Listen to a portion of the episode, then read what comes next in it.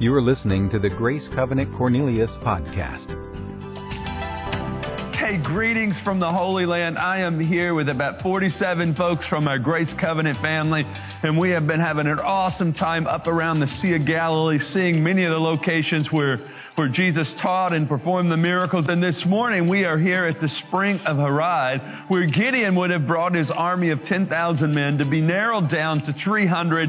And it was all about how they uh, drank from this spring. And even this morning, you're going to be hearing uh, the story as um, the message is brought from Judges chapter 7 as we've been talking about God is bigger, but we thought it would be great for you to see actually the spring and how the soldiers drank from the spring. So I'm going to give you a, a, little display of how we think it might have happened. As the soldiers were brought here, there were 300 that lapped the water up out of the spring. Well, that's some good water. And out of that, there was 300 men that was chosen. 300 men defeated 135,000. It was only by the power of God. This is what I know today. God is bigger.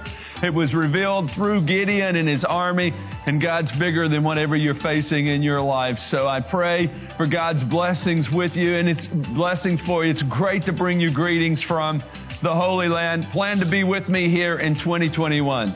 God bless. Isn't that awesome? That's so cool. So he's actually at the place that we're going to be talking about this morning. If you've been with us over the past few Sundays, we've been going through this series. God is bigger.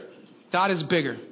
It's been an amazing series. If you don't know this, uh, the middle schoolers, I'm using the same outline with the middle schoolers because I believe that if Pastor Farrell uh, is seeking God and is feeling that this message is good for the Grace family, then it's also good for middle schoolers. But it's really cool to see what God is doing there as we go through this series. God is bigger. So last week we focused a lot on God is bigger than our insecurities. If you're like me, and, and maybe you're not, but me, I'm 46 years old. Uh, I have several kids. I have nine kids, in fact. Don't laugh. What are you? Some of you like. What in the world was he thinking? This is the thing that I've discovered about myself and, and have to maintain an awareness of where I'm at is, is this that at 46 years old, there's still some insecurities that I fight that I fought when I was in middle school. Now, I, I hope that I'm more self aware now than I was then but taking the, taking the time to talk with middle schoolers, even in my own personal testimony of what God does in, in the midst of life, the fact that He's bigger than any of those fears and anxieties that might cause insecurities, God is bigger than. This morning, as we continue in the story of Gideon, we're going to see that God is bigger than any odds that might be stacked against you. We'll see those odds We'll see the numbers that are stacked against Gideon, but we have to understand that God is bigger than any odds that would come against us. The story of Gideon, Gideon is this perfect picture of the divinity of God interacting with the humanity of Gideon. I love the fact that though this story is about something that happened, you know, thousands of years ago, that it's in the Bible for me to read today because I could take myself and put it into Gideon's story and grow from it. This is why we have it. Even though Gideon is coming up against a little army, the truth is each one of us, including myself, many times in life will face circumstances where we feel like the odds are so stacked against us. So we see God in His grace, His love, His patience dealing with Gideon. Maybe I'm the only one in the room that at times when the odds are stacked against me and I feel like God asking me to do something that's going to be maybe painful, but definitely uncomfortable, causes some stress in my life as He's calling me forward into something that He wants me to, to do, I have questions. And I love that Gideon is able to ask those questions. And I love even more that God answers those with love and patience and grace.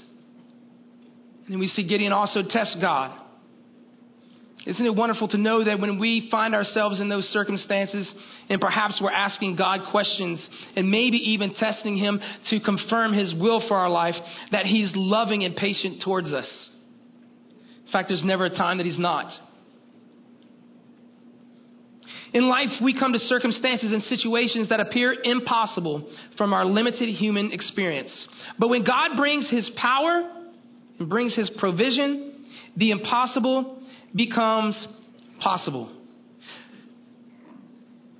This theme, this truth, happens to arise in many of our series, and I, and I think that it should. I hope that we never get tired of hearing that through us, God wants to do the impossible. The reality is this that God didn't need Gideon to wipe out the Midianites. You agree with that? In fact, we see other times in scripture where he doesn't use anybody. In this case, he's using Gideon. What this tells me is that God wants to use me to do the impossible. Me.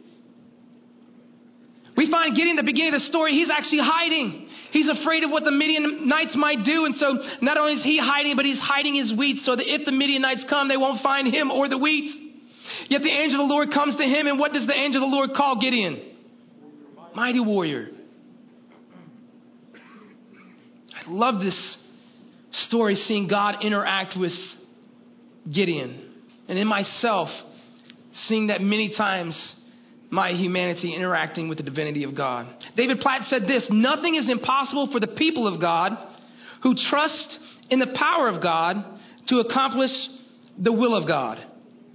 Can I say that again? Nothing is impossible for the people of God who trust in the power of God to accomplish the will of God. If you have your Bibles, you can open them up to Judges chapter 7. We're also going to have these verses on the screen for you to follow along. Judges chapter 7, we're going to read verses 1 through 7. And it says this Early in the morning, Jerubbaal, that is Gideon, and all his men camped at the spring of Harod. That's where Pastor Farrell was greeting us from. Isn't that so cool? He was there. The camp of Midians was north of them in the valley near the hill of Moreh. The Lord said to Gideon, You have too many men. I cannot deliver Midian into their hands, or Israel would boast against me. They would say, My own strength has saved me. Now announce to the army, anyone who trembles with fear may turn back and leave Mount Gilead. So 22,000 men left while 10,000 remained. We're going to talk about those numbers in just a moment. Verse 4 But the Lord said to Gideon, There are still too many men. Take them down to the water, and I will thin them out for you there. Well, thanks, God. if I say, This one shall go with you, he shall go. But if I say, This one shall not go with you, he shall not go. So Gideon took the men down to the water. There the Lord told him, Separate those who lap the water with their tongues as a dog laps, from those who kneel down to drink. Three hundred of them drank from cupped hands, lapping like dogs. All the rest got down on their knees to drink. The Lord said to Gideon, With the three hundred men that lapped, I will save you and give the Midianites into your hands. Let all the others go home. So let's talk about the numbers real quick, and we're going to have some illustrations up on the screen for you in just a moment. But Gideon starts out with 32,000 men. And that might sound like a pretty good army, but he was up against 135,000. How many of you would say that the odds are stacked against Gideon? 135,000 against just 32,000. And then God takes Gideon through this, this time where he's, he's diminishing Gideon's army. I found something interesting as I was reading through this story. And this happened to kind of, I, I kind of happened to see this a few weeks ago. But we know that in the, in the beginning of the story, Gideon tests God twice. Two times, Gideon tests God. And, and Gideon was testing just to confirm the will of God, but he tests, he tests God twice. I love the fact that now we see God diminishing his army twice. Like, why not just take everybody out at one time? I don't know. Maybe there's some significance there. I think God somewhat uh, chuckles at us when He's taking us through these times. I can imagine God chuckling at Gideon when He's telling Gideon this, and Gideon's like, But as he does this, the result is this the power of God is revealed not just in Gideon's life, but through Gideon's life. The power of God. God wants to demonstrate his power in us and through us as well. God is able to take a little and make it more than enough. Somebody say amen for that.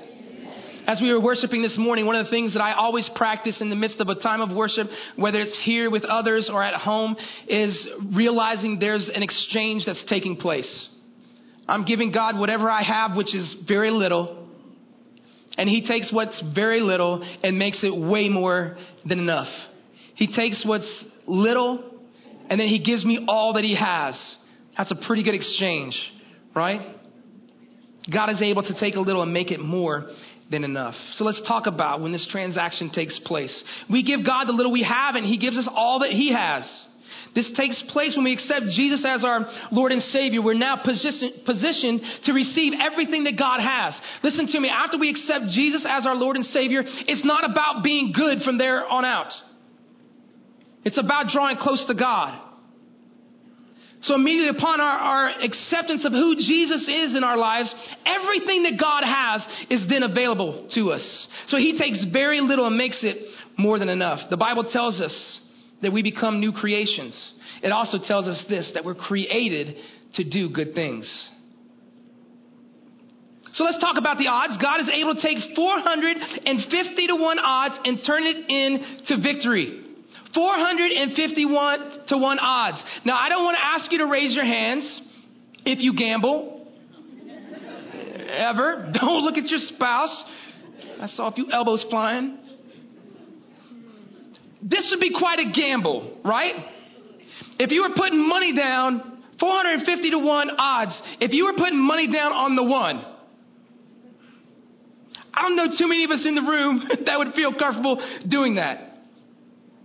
450 to 1 odds.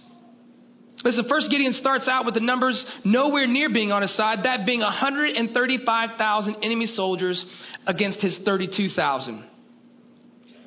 Gideon has a hundred, or the army against him has 135 enemy soldiers just against his 32,000. Now we have an illustration, and it doesn't necessarily have 135,000 to 32,000, but it does have the odds represented here. Now when I see those, I think maybe, like if, if I were to take the time just to look around the room, I might be able to pick four of you out that I could take, or at least that I could run faster from. So these, these odds maybe, like maybe Gideon's not too afraid right now, taking his full army of the 32,000 against the 135,000. But let's see what God do, does next. In verse 3, we see that God sent 22,000 home. 22,000 homes. So now it's 135,000 against 10,000. So the odds are growing greater against Gideon. And even that, I'm thinking maybe if I could strategically get those in a hallway and come against them one at a time, perhaps. Especially if my sword's a lot longer than theirs. the odds are still quite against Gideon. But God's not done yet. This is why I think God's just sitting up there kind of laughing as he's taking through Gideon through this. Like, wait, wait till he sees what I do next.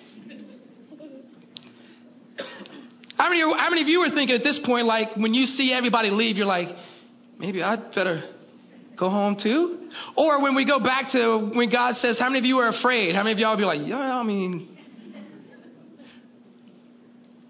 it doesn't stop there.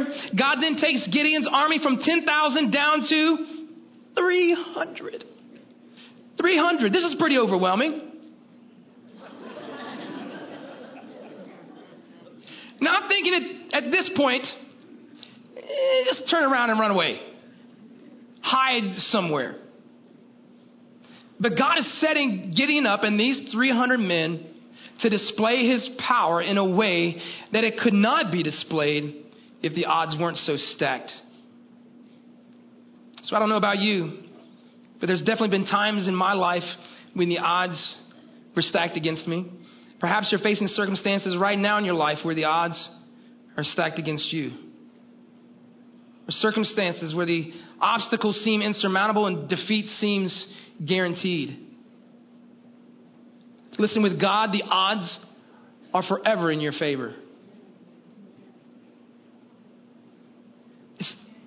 in fact, they're never not in your favor. With God, and God's power working in us and through us, it doesn't matter what odds we come up against. God is able to work through your weakness for His glory. Some of y'all been in be like, wow, yes, Jesus. Let me read it again because I don't think you got it. God is able to work through your weakness for his glory. And maybe the weakness isn't necessarily in the person of Gideon, although Gideon explains to God as if he didn't know early on, listen, I'm the weakest, my family, I'm the, my family's the weakest of the clan, of the tribe, right? He, he makes sure God knows, ah, I'm pretty weak. But look at this. God is able to work through your weakness for His glory. It has nothing to do with my abilities or my talents. It has nothing to do with my knowledge or resources. Some of us are praying for more resources when God's already told us to go. Do something. But we keep waiting, praying. God's already said go. It has everything to do with being obedient and bringing God glory. So, how do we position ourselves to experience God's power? We need to position ourselves in a way that God's able to work through us. Listen, put your confidence and trust in God's ability, not in your human ability. Judges 7, verse 2 the Lord said to Gideon, You have too many men. I cannot deliver Midian into their hands, or Israel would boast against me. My own, they would say, My own strength has saved me. Listen, we're amazing at taking, uh, we're amazing in our ability to take credit for something we have not done. How many of you ever prayed for a job and then when job, when God gave it to you, you forgot to thank Him? Or you thought it was because of your resume? How many times have we cried out to God during desperate times but neglected to give Him credit for the deliverance? Paul Weber says this the more you trust in the arm of the flesh, the less you're going to see the power of God. Man, let's realize that the power of God, His desire is to work through us in power, moment by moment, day by day. 2 Corinthians 3, verse 4 and 5 says, Such confidence as this is ours through Christ before God. Not that we are competent in ourselves to claim anything for ourselves, but our competence comes from God. Listen, God doesn't need your ability, He needs your obedience. Judges 7 3. Now announce to the army anyone who trembles with fear may turn back and leave Mount Gilead. So 22,000 men left, while 10,000 remained. God doesn't need your ability, your, your strength, your knowledge, your resources. He just needs your obedience. When we choose to go our own way, and do our own thing, we are moving away from God and the power of God that we need. All right, how many of you fellas and, and ladies, you can, you can answer this too if you like working with power tools? Anybody out there like working with power tools? How many of you guys would raise your hand to admit that you own power tools? And they're displayed in your garage, and we love just to walk through and see them but we've never cut a piece of wood.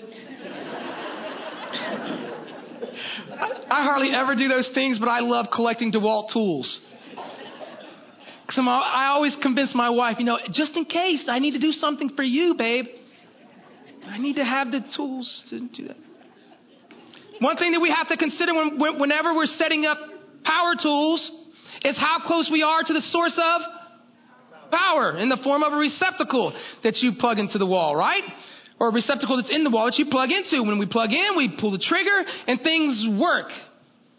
Something interesting also is the farther you get away from the power source, the power diminishes. And you might have 550 feet of extension cable, but the power is being diminished as it moves its way from the source to your tool. Listen, the farther we are from God, the power of God diminishes in our lives. Not His power, his power is always on display, but his ability to work through us the farther we are from the source is diminished.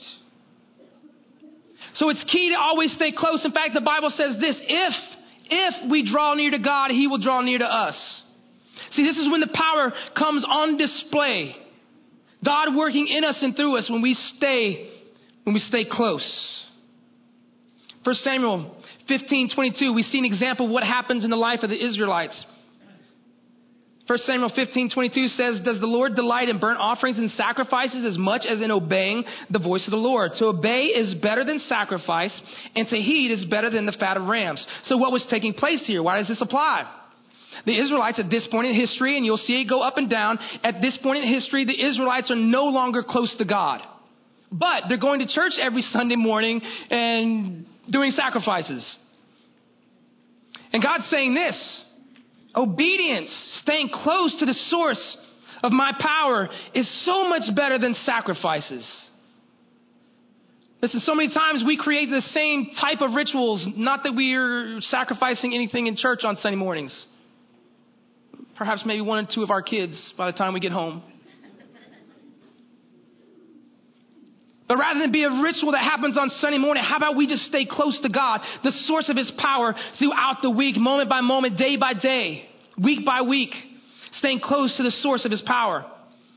When we follow God's ways, we get God's results. How many of y'all want God's results? Yes. If I want God's results and I obey His ways, I don't come to Him with a plan that's already formulated. Okay, God, I'm just thinking this is a good idea if we Luke 11, 28 says this. He replied, Blessed rather are those who hear the word of God and obey it. Blessed are those who hear and obey. Obeying, staying, staying close to the source. James 1, 22 to 25. Do not merely listen to the word and so deceive yourselves. Do what it says. I love that God has to say that to us. Anyone who listens to the word but does not do what it says is like someone who looks at his face in a mirror and after looking at himself goes away and immediately forgets what he looks like.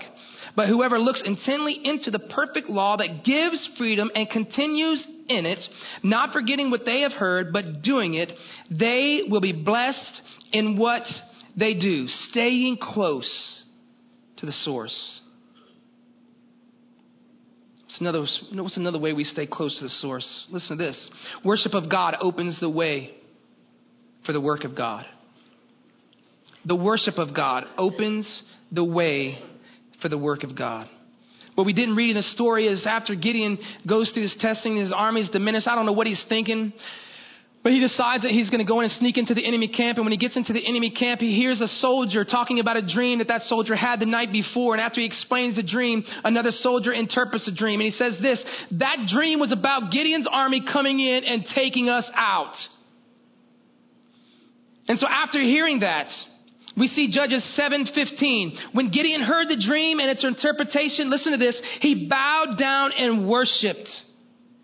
He returned to the camp of Israel and called out, Get up, the Lord has given the Midianite camp into your hands. Listen, when you choose to worship God, you're taking your focus off the circumstances you're facing and setting your focus on God who is able. We had the opportunity to do that this morning in worship. We'll have another opportunity to do that this evening at the night of worship.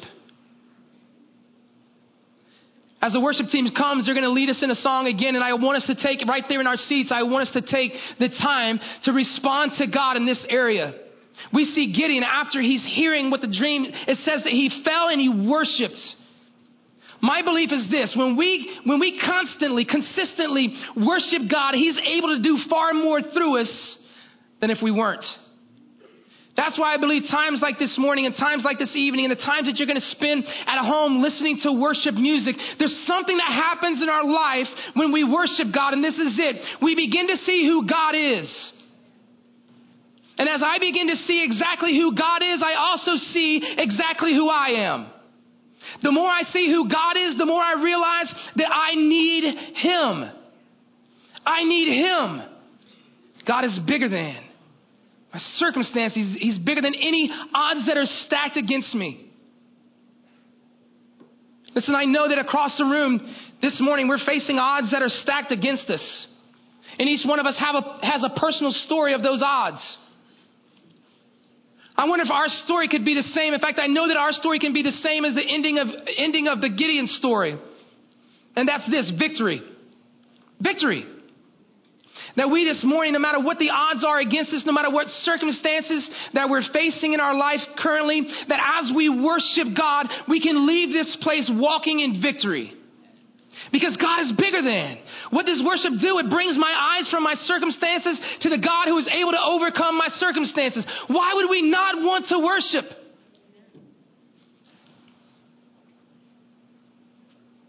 So as the team leads us in this song, let's stand to our feet. And however God leads you to worship, let's, let's worship Him. If that's to come down front, there's not going to be anybody here, but you can meet God here. Let's raise our hands. Let's lift our voice. Let's worship Him, believing that after we worship, we can leave this place in victory, walking and going with the God who is bigger than any circumstances or any odds that are stacked against us. For more information on Grace Covenant Church, our service times, ministry opportunities, directions, and more, visit us at gracecovenant.org.